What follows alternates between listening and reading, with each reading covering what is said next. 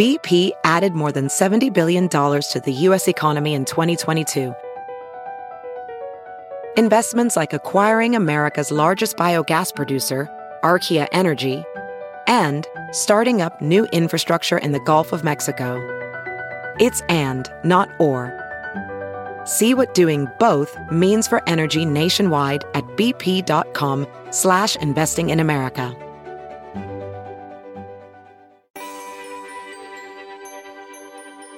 Hydrology is the study of the movement, distribution, and management of water on Earth, including the water cycle, water resources, and environmental watershed sustainability. Hydrologists work with other scientists to investigate how water impacts their respective fields, so meteorologists and hydrologists have a very special relationship. Meteorologists focus on water coming from the sky, and hydrologists focus on what the water will impact when it hits the ground and where it will end up. What happens when there's too much water and flooding happens?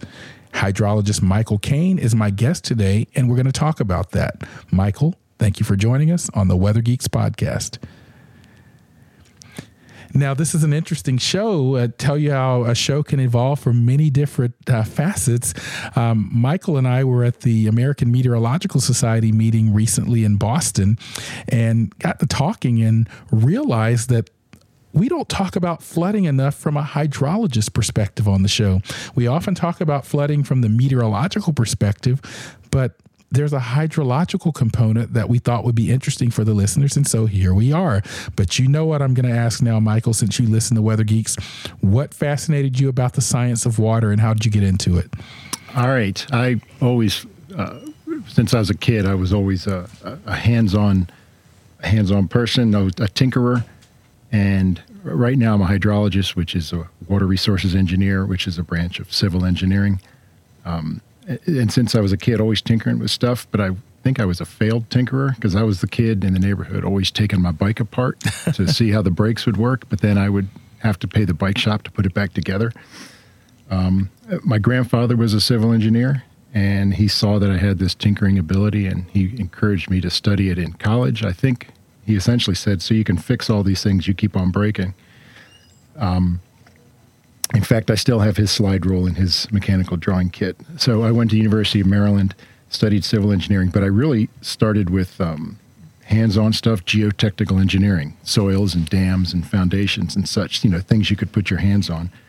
And in the break right before my last semester, I got a letter from school that my class registration had been canceled because oh, I didn't no. have any, didn't have the prerequisites for my geotech classes. So I run back down to campus. And I said, "What's going on?" And it figured out they'd confused me with uh, Michael Kane, who was a freshman.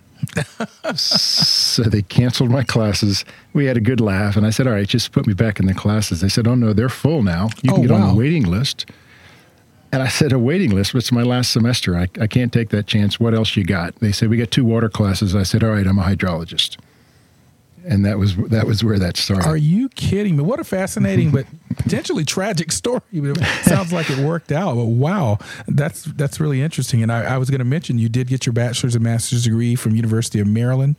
Some of the other things I want to highlight: you did three years at FEMA developing flood insurance maps, three years as a research hydrologist at the National Weather Service Office of Hydrology, twenty five years at Riverside Technology implementing river forecast and other systems around the world world, three years at a company called RTI International. And the last 10 months you spent as director of the Center for Water Resources at RTI. Tell us a little bit about your work at FEMA and on those flood insurance maps, because I think some people listening may understand or at least have heard of flood insurance maps. Tell us a little bit about what flood insurance, map, flood insurance maps are, why you need them, and what you were doing at FEMA. Okay, and that was uh, right after undergrad in the 1980s, and there was a, a, big push at FEMA to create flood maps that are used to identify hazards for the National Flood Insurance Program. So uh, my job was running models with historical precipitation and stream flow data to determine where is the 100-year flood boundary, and then drawing them on a map uh, you know, it was important work, but it's not real time hydrology. Sure. These, the maps are used for regulatory purposes. They'll sit on a shelf as a reference. And if someone wants to buy a house or build a structure in the city or something, they look at these maps. And if the property's in a floodplain, either they can't build there or they have to mitigate the impacts. And they can't increase the flood threat for others. Now, I, I, one of the things that you mentioned that I want to spend a little time on because it's one of the most, in my opinion, confusing concepts in science and practice for the public, and that's the concept of a 100 year flood. Can you give the listeners a, a 101 on what the 100 year flood is and actually how it's tied to flood insurance? Okay, and I've, I mean, I've heard you on this podcast try to explain the hundred-year flood and the one percent chance of, of occurrence flood, and I know people uh, in the public don't necessarily get that, but we would uh, look at either a 100 year rainfall event or if we had stream flow data, get the 100 year stream flow, um, using our statistics to extend um, the historical record. And then we would uh, run that through our models to see over how much land uh, was inundated when that 100 year flood occurred. And then we draw the boundaries, and that becomes the 100 year flood event. Now, it's not something that occurs once every 100 years. It really is goes back to the return period. It has a 1% chance of occurring every year. So, I mean, a, question that I often get as a follow up to that, and maybe you can help help me and others answer this question. You know, for example, here in Atlanta in 20, 2009, we had a what was considered a 500 year flood event, and so the once I do explain what that means in terms of probability of, of, in a given year, and that we may be seeing an increase uh, uh frequency of those types of events, people will say, "Well, how do you know we didn't have data 500 years ago? So what? Are, how do we know this is?" so how do you deal with that question? Yeah, so uh, you know, I could break out the, the graph and show them how I, how I drew the line, but they're usually not interested in that. But we do look at maybe 30 years of, of the peak flow data in each year and then you can plot that on a graph where the highest peaks will occur less often. And if we can get 30 points on the graph, often we can extend what looks like a pretty straight line or at least a smooth line out to the 100 year period there. Yeah, so I, I, think that people don't understand the nuances of how some of these things are done. I, as I find in hydrology, meteorology, and climate, people often will sort of sort of craft a, a problem or a question to sort of their sort of understanding of it, uh, and and miss a lot of the nuance that actually goes into the science. And I think that 100 year flood and 500 year flood is certainly uh, in that vein. Now, you had some experience in the National Weather Service as well, more on the research side, I suppose, as a research hydrologist, but uh, what are your thoughts on the National Weather Service products that are used in flood warning and flood prediction? Uh, how how do they evolve, and what role do hydrologists play within the National Weather Service? Okay, and I, um, you know, I worked there. It must be 30 years ago in the hydrology lab, but I still have a lot of connections there. Um, but and they're responsible for putting out river and flood warnings uh, around the country and they use the, the, the, the, most modern models and tools and, and data that are available. Um, they so, uh, go ahead. Go ahead. No, go ahead. I, I, I, didn't mean to break you up there. Okay, and uh, you had a uh, the meteorologist in charge on your show a couple weeks ago from Atlanta. Yes, Keith Stellman. He, he talked about working side by side with the hydrologist in charge at the office, you know, uh, an adjoining office right next door. And so every morning there is a meeting of the meteorologists and the hydrologists, and they talk about what they see in the weather overnight, what occurred, what's in the forecast, and then the uh, meteorologists pass on their data to the hydrologists, who then run them through their hydrologic models uh, with all the nuance and uncertainty that goes with that, and then put out their river forecast that way. And, and as I think we're, we're taping this in late February, we're coming out of the wintertime snowmelt season and into the spring flooding season. Uh, how does winter snowmelt uh, mess things up, so to speak, when it comes to hydrological modeling as we're trying to assess spring flooding, or, or does it? Well, we we in the hydrology world think of the models as uh, like a stack of models. So if uh, the rain and we inputs to our models are rainfall and temperature, and if it's cold enough, we get snow. If it's not, we'll get rain on the ground. And if we do have snow and it's warm enough, it melts, and that's rain into the soil.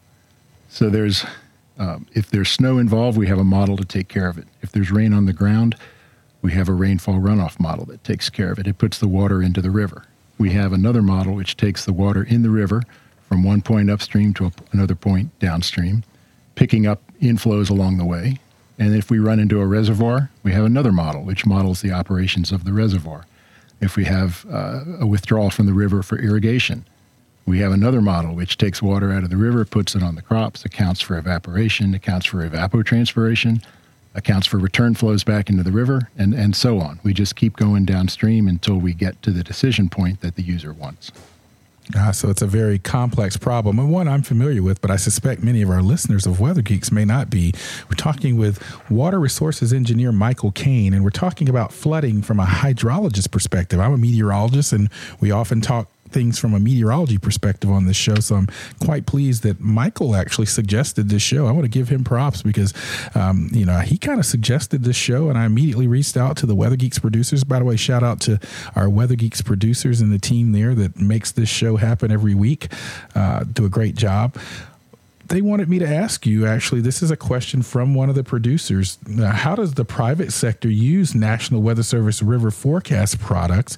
And as a, a, secondary question is it a challenge when some of the river products can only do observations and not forecasting? So um, you can sort of decompose that question however you'd like. All right well so the, the Weather Service does put out uh, river forecasts at uh, several thousand points around the U.S on mostly on major rivers and with for the purpose of protecting life and property. But there's also water supply issues. There's inflow to reservoirs that people need to operate safely. You know, you want to keep a reservoir nice and low so you can always absorb any flood waves that come in, but you want to keep a reservoir nice and high so you can put water over the turbines and generate electricity. So there's always that balance, and having forecasted of inflows uh, from the weather service or any other source is important there. Yeah, that's a that's a great point. That's a great answer. Uh, here's something that I want to kind of pick your brain on. Hydrology is also a lot of when push comes to shove. So, for example, what I mean by that, like when an X amount of rain falls in a specific area, then we know it will raise the river and take lake levels by Y. Uh, is this type of system outdated, or should we be leaning more towards a sort of more dynamic or sort of uh, re- responsive modeling approach, or have we? Well, it's it, it's both. That's that's a great question. It's but it's important for everybody to know that major organizations like the U.S. National Weather Service and others around the world they do run complex systems of computer models to forecast rivers. And like large hydropower producers in the U.S., Bonneville Power in the Pacific Northwest, or the Tennessee Valley Authority, who has a lot of dams and reservoirs, they run the same systems the Weather Service uses, you know, complex hydrologic models. But there's a lot of places out there that require or could greatly benefit from river forecasts that just don't have access to them. Either they're near a river between Weather Service forecast points or they're on too small of a tributary. And in, in those places, people rely on their staff's expert knowledge of the watershed's response to rainfall. Like you said, when X amount falls, the river level will raise by Y. So, one quick example I was in South America talking to a hydroelectric company that was interested in a forecasting system for inflows to their reservoirs. And I asked the guy, you know, how do you forecast now? And I, am not making this up. He licked his finger and held it in the air, as if to say, whichever way the wind blows, that's how we know. Now, actually, he was a he'd been in his position for decades. He's one of those guys who knew exactly how the river is going to respond to any rainfall upstream. But he was getting ready to retire, and his company needed a system to replace his expert knowledge. Very interesting. So, I guess one question that comes to mind as I listen to your answer and as I think about the question that I just asked you I mean, as as meteorologists, we struggle with how to convey information to the public in formats that they understand. I mean, do you think the X falls, Y raises, or the complexity models that some often use? What's better for the public? I mean, I, I mean, I, again, we we often think about things from our lens as professionals, but I think hydrological information sometimes is very complex to convey to public in a way that they can consume it. What are your thoughts about sort of the back end message that gets to the public on on some of these products? It's uh, it certainly can be confusing, especially. Um, I know the meteorology community is into ensembles, and we use ensembles too um, in hydrology. And, and people don't want to hear a 20% chance of this or that. They want to know how high is the water going to be at their house in their backyard, and is, is my basement going to flood? exactly.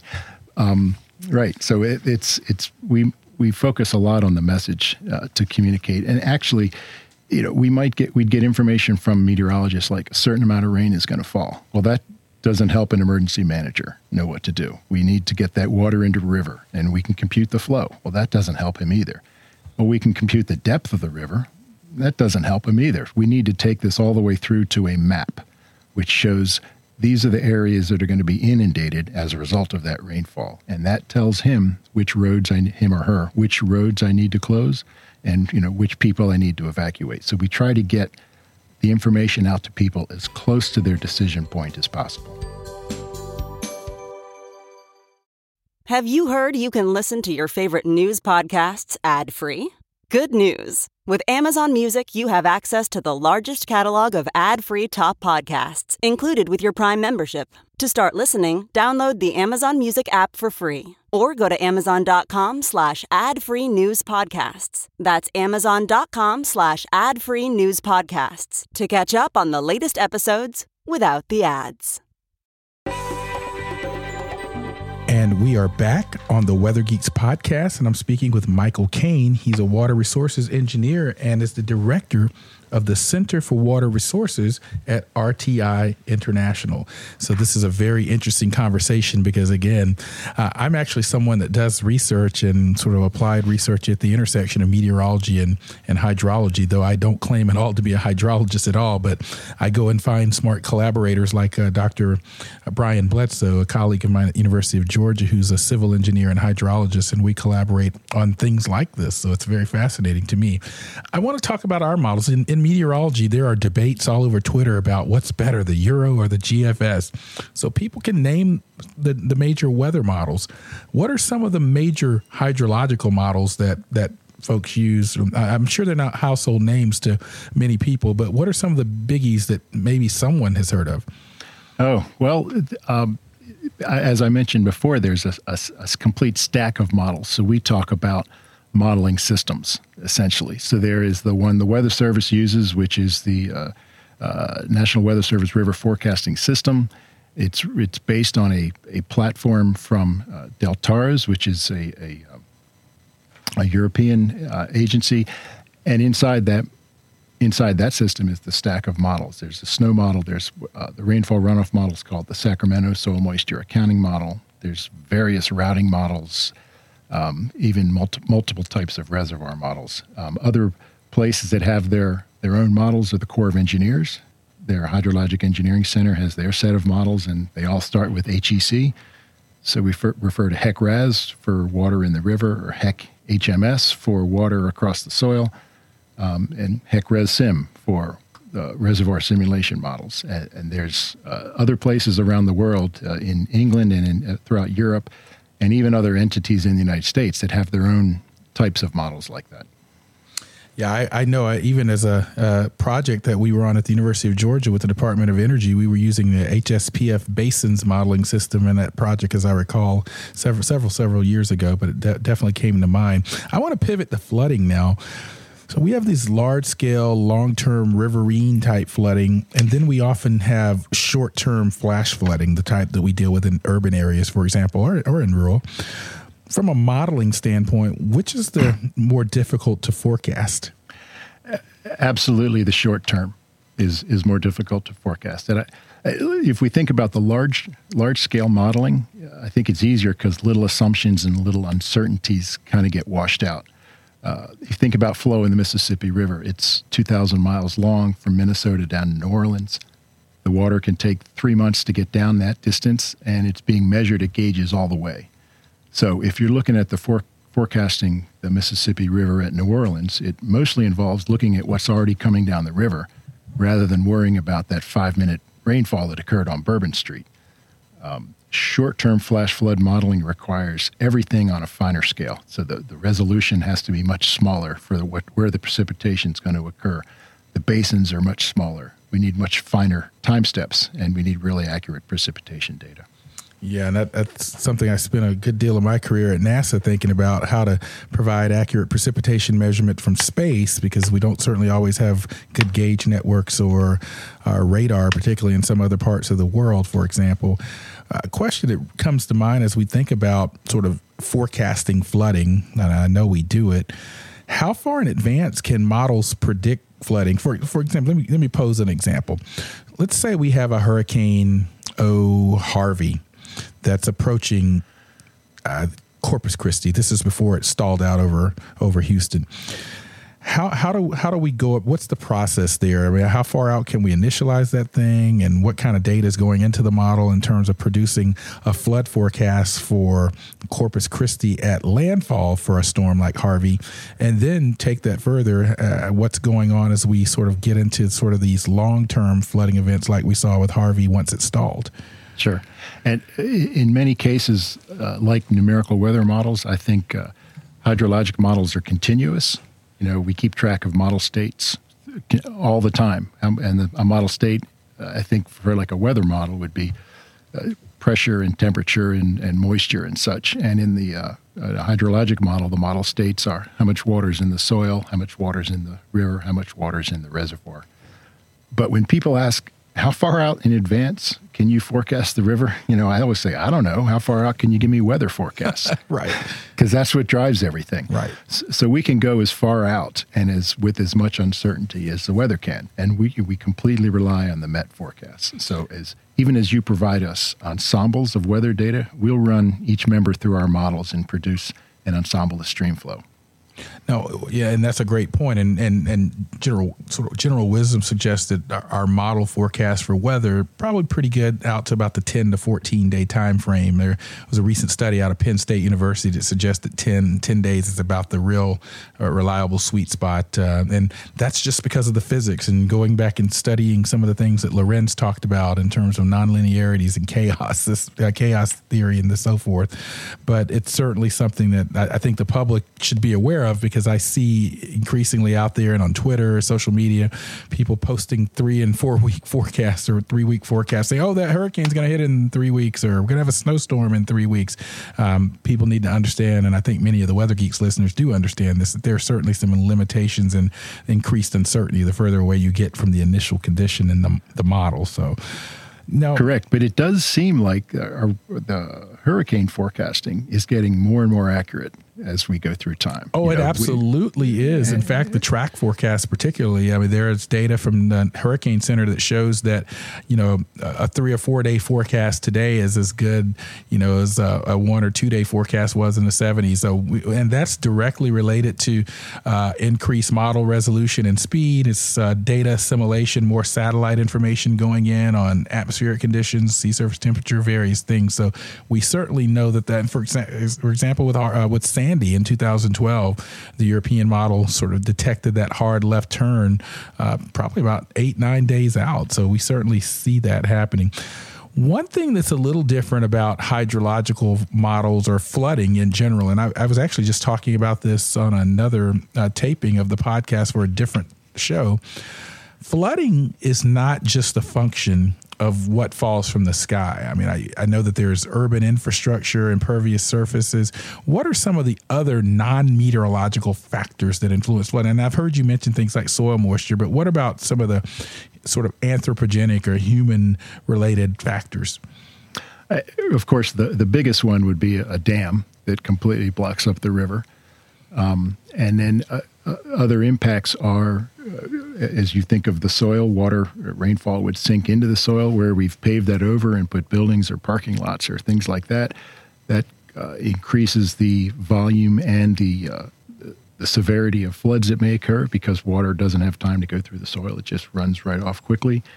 Um, there's a, a, a, lot of studies now on, on looking at how um, agriculture impacts water supplies. We have some uh, agriculture which is fed directly from the river, and uh, there are some return flows that occur that I mentioned before. And we so we we in order to get a really good picture of exactly what's ending up back in the river, we need to model those the agriculture and things like that as well. VR training platforms, like the one developed by Fundamental VR and Orbis International, are helping surgeons train over and over before operating on real patients. As you practice each skill, the muscle memory starts to develop. Learn more at meta.com slash metaverse impact. And we are back on the Weather Geeks podcast. I'm Dr. Marshall Shepard from the University of Georgia, and I'm speaking with Michael Kane, a water resources engineer and hydrologist. He's the director of the Center for Water Resources at RTI. I want to stop right there before I move on. What what are you up to at the Center for Water Resources at RTI? What what are you what are you doing there? Uh, if if I can give a little bit about uh, about RTI's background, I'd please, like please to do, do. that. Yeah. Um, RTI stands for Research Triangle Institute, and we are headquartered at, in North Carolina. Uh, we've been around 60 years, and, and, the motivation for our work is improving the human condition by turning knowledge into practice. We're a global institute that focuses on public health, international development, food security and agriculture, and environmental sciences. And so, if water is an important part of all of those disciplines.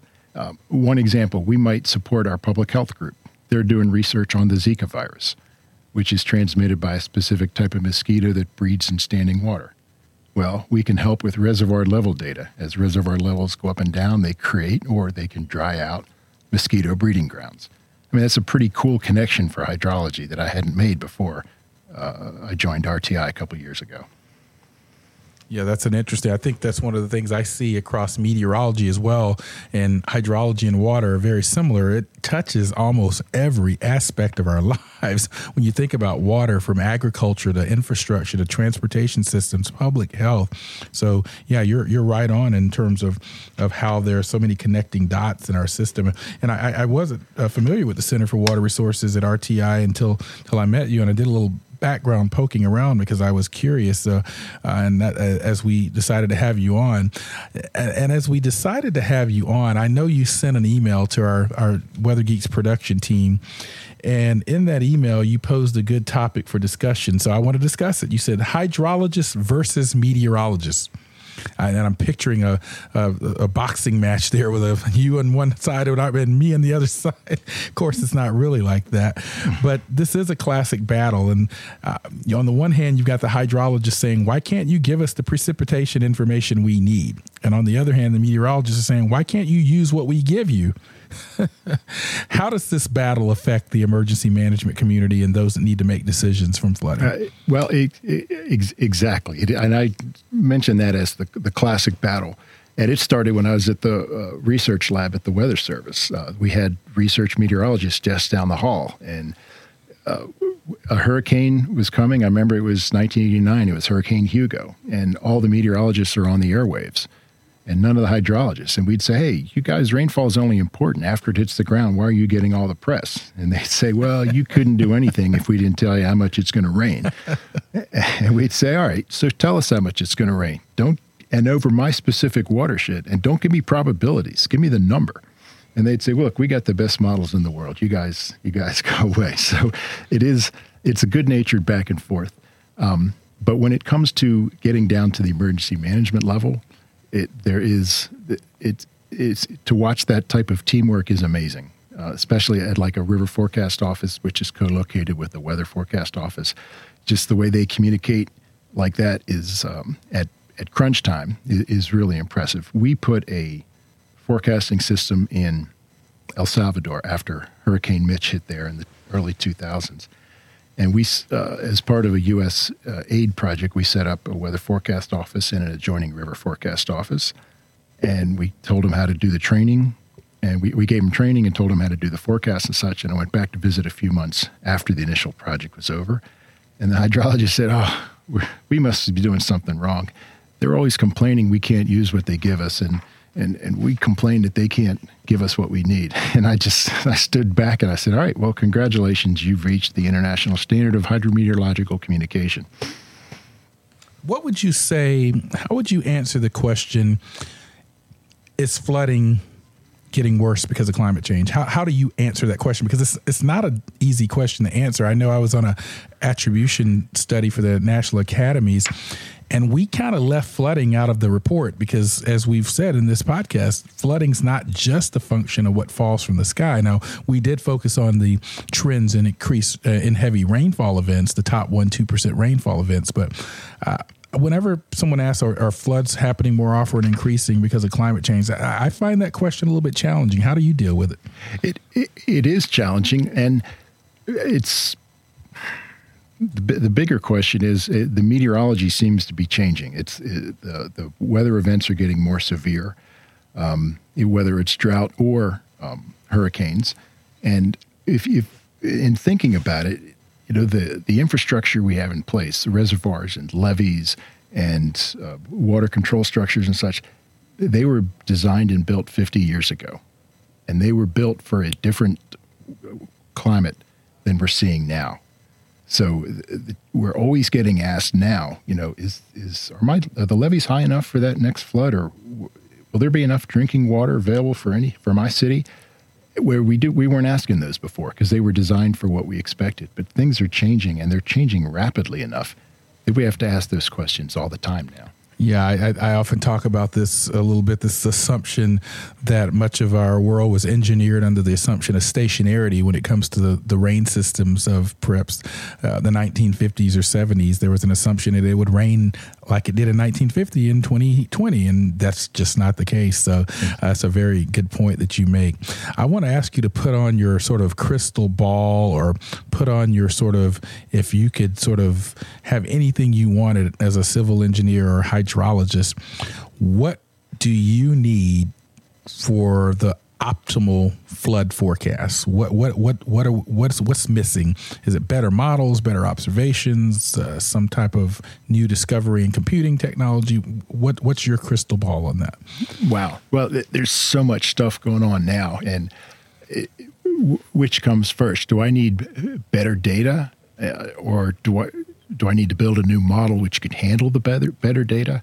Um, I, we we need both, and it, what we need is uh, finer spatial scales and finer time scales, and then we need faster computers to run those models because they can they could chew up a lot of CPUs, um, and we need and we're doing better with this better communication systems. So once we have those models run and we have the data out, we need to get it out to the the people who need the information in a way they can use it. You know, like I mentioned earlier, don't tell the emergency manager it's going to rain two inches. Give him the map and show him exactly what, what needs to be done. I want to get your opinion on something because one of my former doctoral students, Dr. Amanda Schroeder, who's actually uh, a hydrometeorologist at the National Weather Service Fort Worth office, she and a group worked with uh, Russ Schumacher at Colorado State University on a project called SPREAD. And they have been exploring and investigating the idea of a flash flood index or scale, very similar to the Fujita scale or the uh, Saffir Simpson scale that we use in hurricane, it's been a challenge. I mean, what are what are your thoughts on scales in general, and whether we need something like that in the flood? Because let's let's be honest, when people hear that there's a Cat Four hurricane coming, more they perk up, or when people see a tornado, oh, what was it, a EF five? So these scales are in the psyche of the American public, uh, but there's there's no flood or heat scale. What are your thoughts on these scales and how are, are their efficacy in flooding? Uh, th- that's that's interesting. I, am not familiar with that. Uh, with the, the scale you're talking about here. I mean, I'm sitting in the studios at Colorado State University. Uh, I'm not familiar with that research that's going on. It's a it's a just uh, just as a reference for the listeners and for you. Uh, there's a publication. Amanda Schroeder is the lead lead author on that, and they've they've been working on a flash flood severity index of some type. Uh, and I, I, spoke to her recently, and, and, and, the reason you may not know about it yet, it's still sort of evolving work. But uh, irrespective of that specific scale, do you see scales as a tool that could be valuable in warning and communicating floods, or is there too much else going on to sort of uh, put it into one number? Well, I would assume that a, a, a scale would include, uh, or it, it's derived from enough information to uh, give people an idea of what to do. But we also need to couple with the scale. Like, look if the if a a flash flood scaling is a two in this area, this is what's could happen, and this is what you need to do. We need to, you know, pass off not only the uh, the scale information, but also the action that goes right. with it. But I think that's good because it could simplify things uh, for people. Uh, I know there's a danger, I need to be more aware, or I know there's an imminent threat, I need to get out. Th- that type of, uh, of action could certainly go with scales like that. Yeah, I think the challenge that I've noticed in some of our own research is, and I saw this a little bit with Harvey. I heard people after Hurricane Harvey and the flooding saying, "Oh, it rains in Houston all the time. We've dealt with flooding."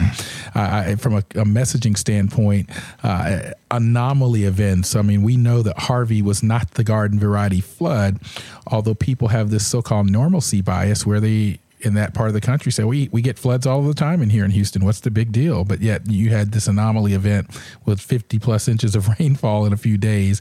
Um, is that a challenge in just the flood world in general because of the nature of how flooding can be sort of episodic and sort of very rapidly in the case of flash flooding? But then you can also have these rather sustained hurricane flood events like Florence or Harvey or even Imelda last year.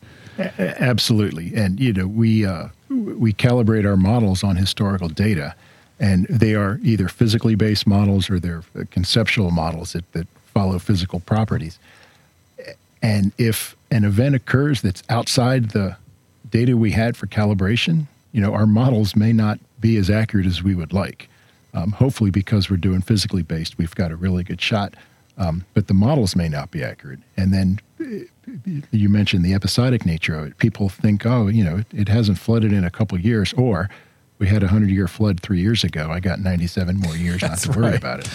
Yeah, that's what, that's really why I wanted to focus on that that earlier because I think that's I mean you know we we kind of make light of it as scholars because we understand that it's not that way, but candidly that's how a lot of people think about these things and we have to put ourselves in the mindset of the people we're, we're serving or trying to warn or communicate to.